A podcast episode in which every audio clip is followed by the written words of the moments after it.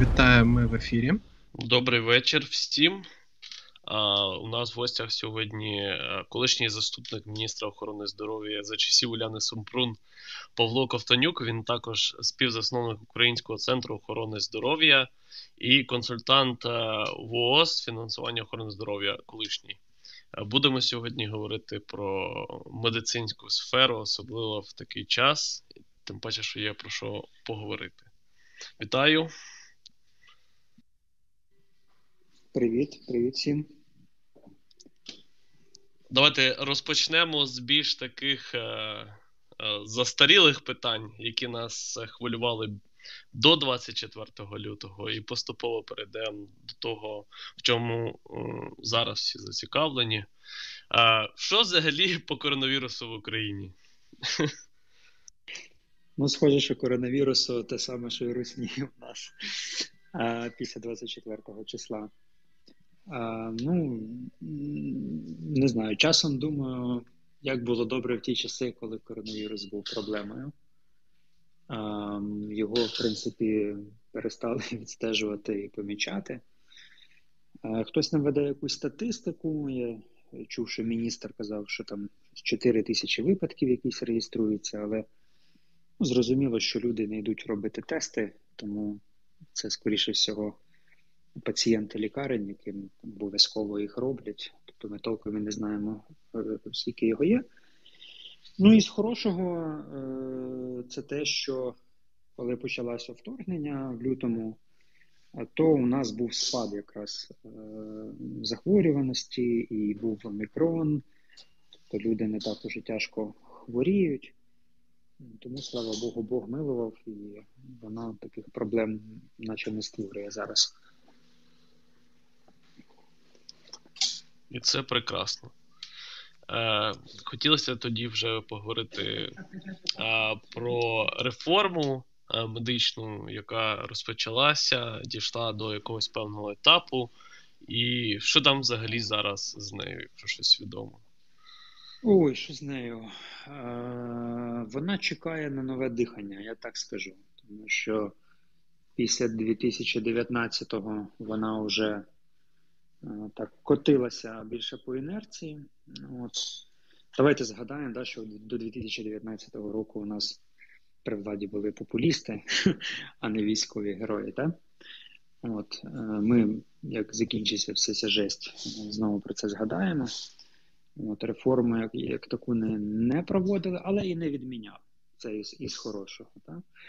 І вона собі котилася, тобто там, де її хотіли на місцях далі проводити, там вона проводилась. І там був успіх, там дійсно люди відчували різницю, результат, лікарні ставали гарненькими, сучасненькими. Зараз, на жаль, е, частина цих лікарень руйнується. Наприклад, був один з таких головних е, історій успіху реформи місто Тростянець, де відбудували просто ну, західноєвропейського класу лікарню зробили. і головний лікар там молодий, класний був. Е, Ну і мер там крутий. Тобто вони всі разом зробили просто ну, так, так, такий приклад, куди вся Україна їздила вчитися. От, Ну і що? З танків розстріляли ту лікарню тепер. Там, ну, Нічого, відбудують. Там Скрізь у нас є багато хороших людей, щоб це все повідбудовувати. І коли закінчиться війна, треба буде робити реформи з потроєною енергією. Тому що нам, ну, Євросоюз і НАТО, нам треба не на папері вступати, да, нам треба країну поміняти, осучаснити її і зробити такою дуже якісною, дуже міцною країною, яку дуже дуже важко буде сунути з того місця, на якому стоїмо. А чи вам відомо взагалі от зараз е, під час е, війни бойових дій, чи збільшилась якось е, зарплатня в е, працівників медичної сфери саме? Тому вже знаю, що там на місцях це якось е, через реформу ту розпочату там збільшилось, але там деякі, де вона по суті не розпочиналася, отримувала якісь там копійки. Та ні, там, от перед якраз перед 24 е, лютого був такий доволі дебільний указ підняти всім лікарям зарплати. От. Ну, Це такий дуже популістична була історія. Не можна просто указом підняти зарплати. Так? Це ну, Після цього можна там указом відмінити погану погоду. Так? Тобто є якась економіка, медицина після реформи. Після 2018 року виведена з бюджетної сфери. Всі лікарні в Україні в реформі стали незалежними підприємствами. Вони працюють за ринковими механізмами, тобто вони отримують кошти від виробітку, від кількості зроблених послуг. Так? Лікарі заробляють е, там стільки, скільки. Ем, по трудовому контракту ну, домовляться зі своїм роботодавцем, то тобто лікарні ще з 2018 року, як інші підприємства працюють. Та? Не, можна просто сказати, ми там всім вам піднімемо зарплату. От Тому е, зарплати у лікарів були добрі там, де вміли користатися можливостями реформи. Реформа дала дуже багато свободи лікарям, головним лікарям. Та Вони могли тепер не виконувати оці всі з міністерства там е, дебільне розпорядження там на 3 квадратних метри, у вас має бути дві прибиральниці. От, А ну, функціонувати як нормальне підприємство, просто яке належить громаді. Да? Воно, лікарні в нас комунальні, належать громадам, але вони тепер могли бути повністю вільні. І там, де цим скористалися, там у лікарів були зарплати хороші. От е, Зараз е, я не чув, щоб щось е, їм піднімали. Був, Була задача просто їм їх виплатити. От, І е, мені відомо, що виплатили, та виплачують. Національна служба здоров'я виплати проводить, а, слава Богу. От Тому зараз головне просто протриматись і не не, не зупиняти ну, роботу. І вона ну, не зупиняється в цілому. Це, Це теж добре. Ще хотів е, таке запитати про корону.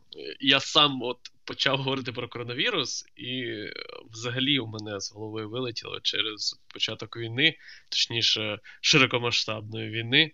Е, Я забув зробити бустерну дозу.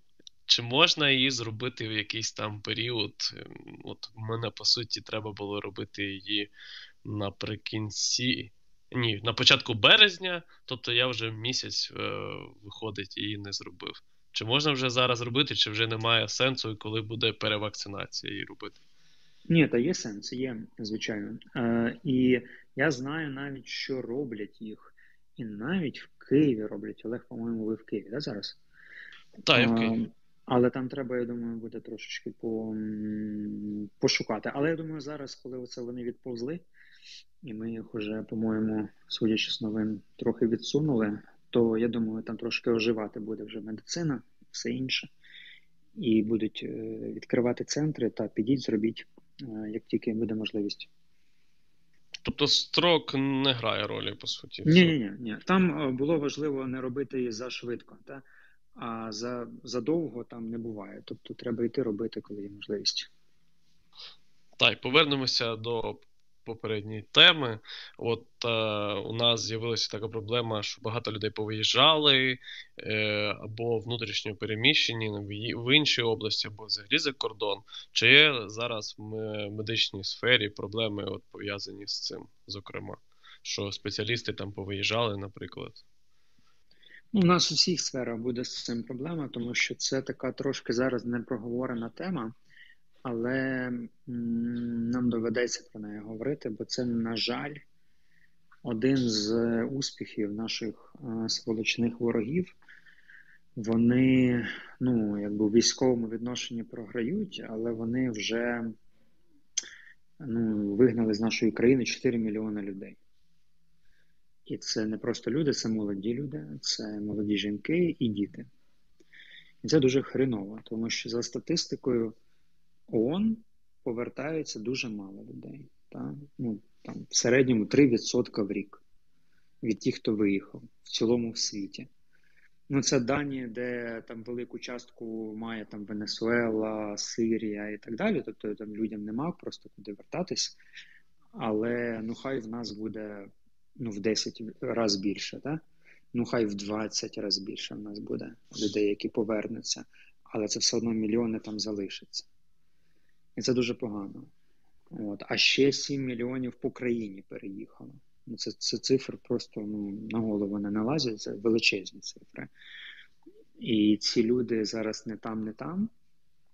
От Я, наприклад, тут е, у Львові зараз знаходжуся, ходив е, в медичні заклади недавно, просто розпитував людей, що там у них.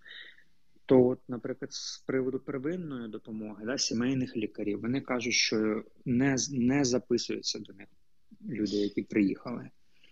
Тобто, це що означає? Це означає, що люди ну, в напівпозиції, да, вони не тут не осідають і ну, і назад не їдуть. Так? От, Тому тому зараз така штука. Лікарі теж виїжджають. І за кордон виїжджають. І я знаю історію, що лікарні, клініки втрачають персонал, тому що вони за кордоном, і частина з них там і залишиться. На жаль, і по по Україні переїжджають. Хтось іде у військо, бо лікарі вони е, військово зобов'язані першої, першого резерву. Так? Вони всі зразу йдуть військомати, от, і багатьох е, е, зразу призивають. Е, а ще частина ну, виїхали з сім'ями от, і так далі. Тому так, це, це сильно повпливало.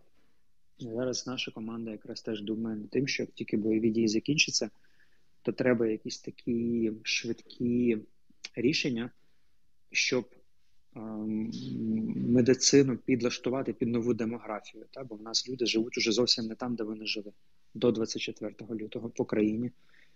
От і треба буде, щоб медицина швидко адаптувалася. Це так буде така непроста буде задачка. І якраз в цьому розрізі хотілося ще поговорити саме а, з наданням медичної допомоги тим, яким вона там потрібна постійно, там раз у два дні, умовно кажучи, у мене там є знайома, які там потрібно треба ставити е, ставити крапельниці і так далі. Чи є проблема там з якимись, ну от зараз на початку я впевнений, що була з якимись там конкретними ліками і з якимись там щепленнями, але не від ковід, наприклад. З ліками проблем уже не так багато, як було на початку. Е, на початку, точніше, в середині, окей? На початку ліки були, бо були залишки на складах. Е, я говорю про ліки дороговартісні, про ті, що для таких тяжких хвороб, які держава закуповує. От, І в аптеках так само да, були там на складах ліки. А Потім склади порозбомблювали. Більшість складів у нас були під Києвом. По ліках це так працює. Тобто там по продуктах у нас ну, в західній частині багато, а ліки чомусь от під Києвом більше дистриб'юторів їх тримало. От, І були дефіцити доволі серйозні. Ми тут теж закривали там потреби певні. А Зараз уже поставки відновились. От Я, наприклад, тут закупив е, ельтероксину, це така штука, яка була страшенно дефіцитна. І от у мене лежить вдома, або кому не дзвоню, кажуть, що є, і і не треба. От, Ну, слава Богу. От, Тому зараз трошки краще. А що стосується людей, яким треба бути госпіталізованими, ну це це серйозне питання. От мене часто там іноземні журналісти питають, а як от війна вплинула на систему, там лікарень не так багато пошкоджено на рівні країни. От я їм завжди відповідаю, що їх то не так багато пошкоджено, але за рахунок цього в усіх інших лікарнях ти не можеш бути в безпеці. І люди, які лежать в лікарні, а лікарні, на відміну від шкіл, ну, вони мусять працювати навіть у війну. Ти не можеш звідти забрати пацієнтів персонал. І люди вони не можуть бігати в укриття, ті, що лежать на е, лікарняному ліжку. Тому вони беруть і в підвали просто цілі відділення переводять, так? або там закладаються мішками з піском, е, як в бункерах. І ну, от в таких умовах важкувато, звичайно, працювати, дітей народжувати в підвалі, да? хірургію проводити в підвалі. Тому воно дуже впливає. Те, що Кацапи валять по наших лікарнях, як останні злочинці. От Воно впливає на всю систему, не тільки на ті лікарні, куди вони цілять. А ще таке питання, я так поняв, воно чи надійшло, чи хтось е, підказав. А Якщо, наприклад, у мене декларація з сімейним лікарем, який там або в окупації, або, наприклад, як зараз Ірпінь, він е, нібито звільнений, але по суті туди повертатись не можна, тому що там буде процедура довго розмінування, зачищення і так далі. Е, чи можна... Поліклініки вже нема. Ну да, от, або поліклініки нема. Mm-hmm. Що робити? Перезаключати з кимось іншим? Чи взагалі зараз є про е, якби можливість з кимось заключати декларації? Тому що я знаю, що там багато лікарів, наприклад, набрали вже собі там скільки можна, і більше вже наскільки я пам'ятаю, немає можливості. Є можливості. Єдине, що якщо у вас є контакт такий, ну телефон лікаря. А то можна зв'язатися, просто попитати. Багато лікарів продовжують надавати допомогу без всяких формальностей. А якщо немає, то тоді просто до іншого записуєтесь і все.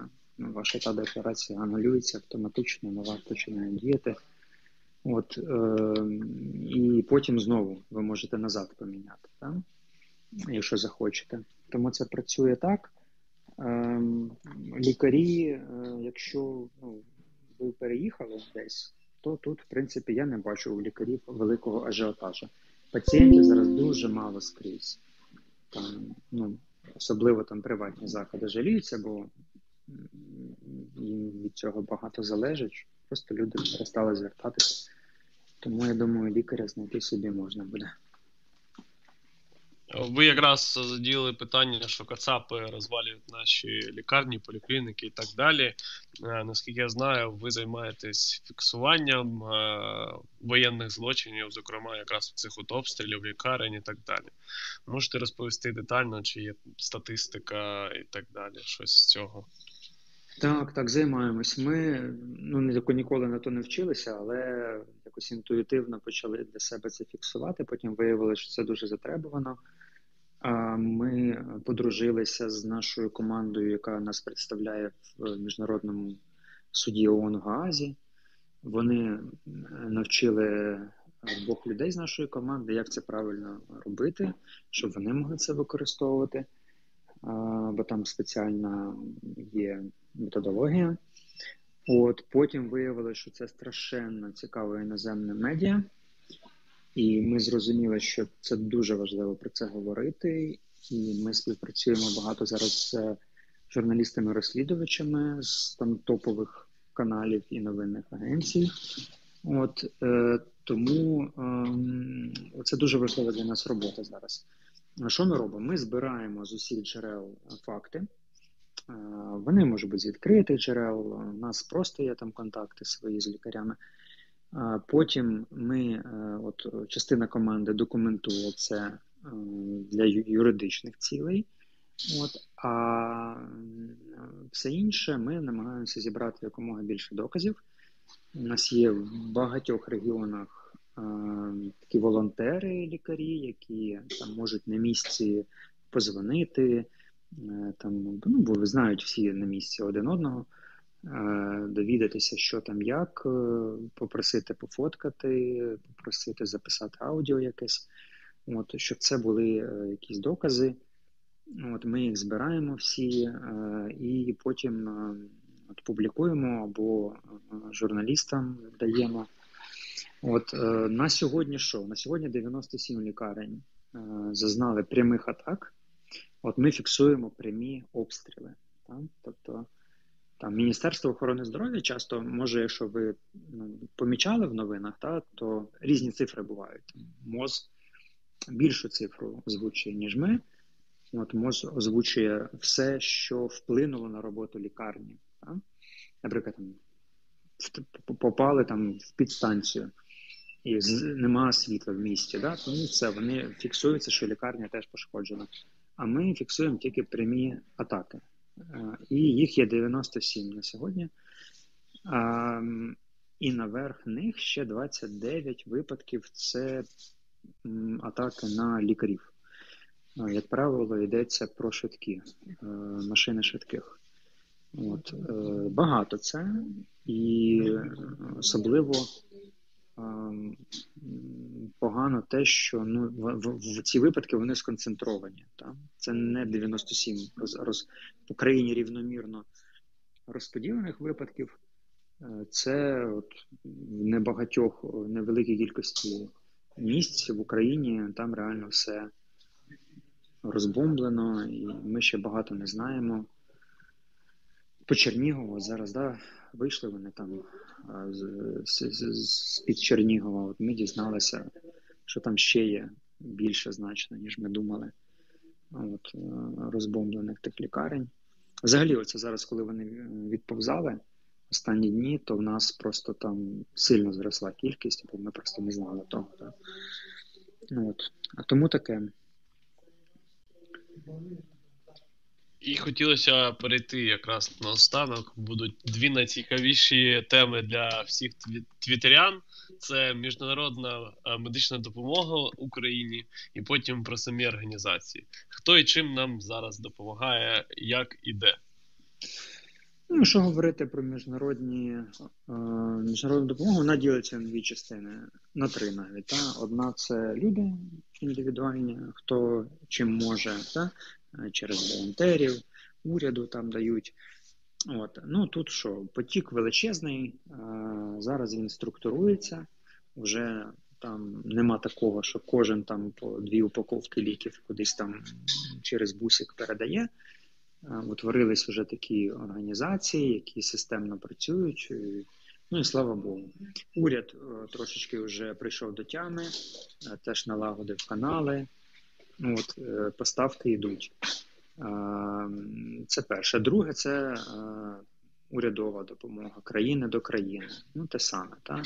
Ну, Не можемо жалітися на брак допомоги. Україні зараз. Допомагає дуже класно. От. Е, третє це міжнародні організації, типу Всесвітня організація охорони здоров'я, там Червоний Хрест Міжнародний.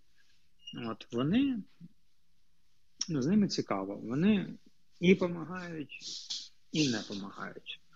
Допомагають тим, що да, поставляють ліки, та допомагають з допомогою а не допомагають тим, що е, займають таку позицію, що просто ну, хочеться їх повбивати.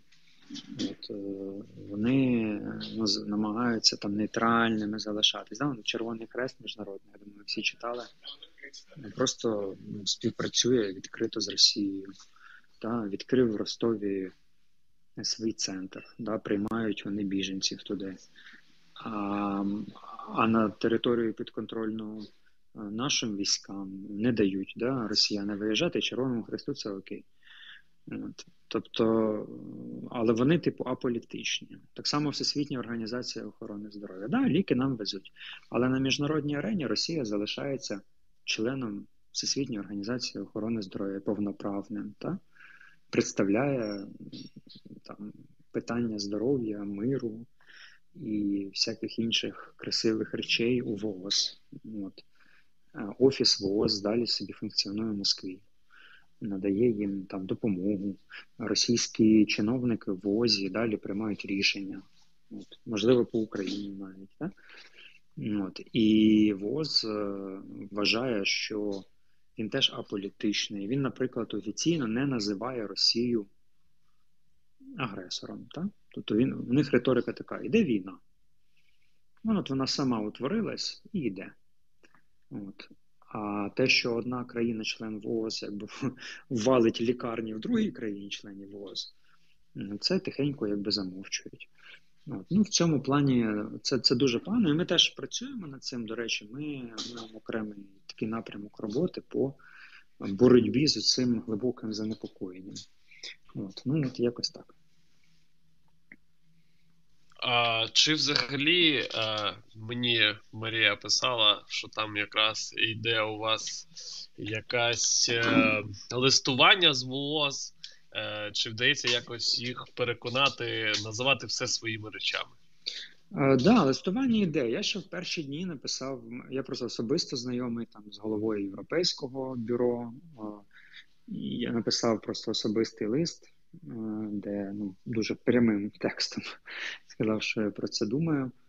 А, І після того, як реакції не було, ну, ми собі взяли за таку справу честі, ну, що ми просто їх ну, додушимо. Тому що нам ну, це дуже важливо розуміти. Нам важливо добити буде якби Росію не тільки в військовому відношенні. У нас буде ще багато фронтів залишатись: ідеологічний, культурний та дипломатичний.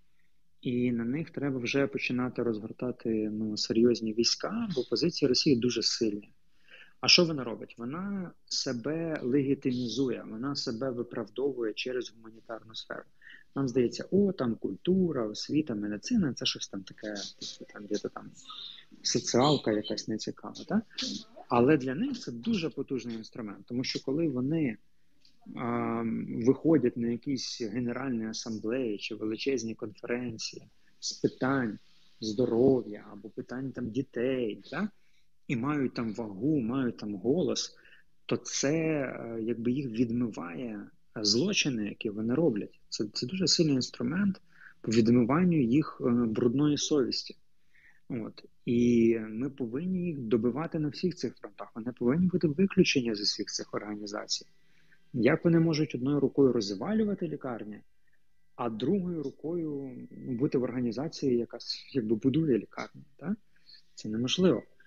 От. Тому е, ми ще там боремось, і ми там дуже-дуже е, якби, жорсткі, жорстко себе поводимо. До чого, до речі, всіх і закликаю. От хто в якій сфері працює, от просто випилюйте їх е, сраним віником з усіх міжнародних спільнот. Будь-яких, хай це буде чатік, я не знаю, погрів покер якийсь онлайн, або якась міжнародна там культурний фонд, чи, чи, чи організація в охороні здоров'я. Та, дякую. У мене все. Так, і якраз на цьому будемо завершувати, тому що саме такий посил я і хотів, щоб всі почули, що треба на них тиснути, не забувати, тому що дійсно їхня оця от нейтральна позиція призводить до якихось відкриттів офісів в Ростові на Дону, коли куди вивозять е, наших українців, і невідомо, що з ними буде далі що як їх повертати, і їх, виходить, просто силою вивозять. Тому пишіть, е, тегайте їх, коментарі набігайте і так далі. Всім дякую. Е, я думаю, що сьогодні фронтова плава буде, а з нами був колишній заступник е, міністра охорони часів Уляни Супрун Павло Ковтонюк, і він нам розповів трошки про медичну сферу її стан, який, в якому вона зараз перебуває. Е, цей запис буде, як завжди, на Ютубі і тут, і на подкаст-платформах. Сподіваюсь, сирен сьогодні більше не буде. Дякую вам дуже. А, Всім па-па. До побачення. До побачення.